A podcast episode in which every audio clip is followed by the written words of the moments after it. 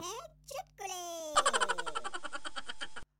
पति ने घर आकर पत्नी से बोला मैं आज डॉक्टर के पास गया था उसने मुझे फीकी चाय पीने को कहा है।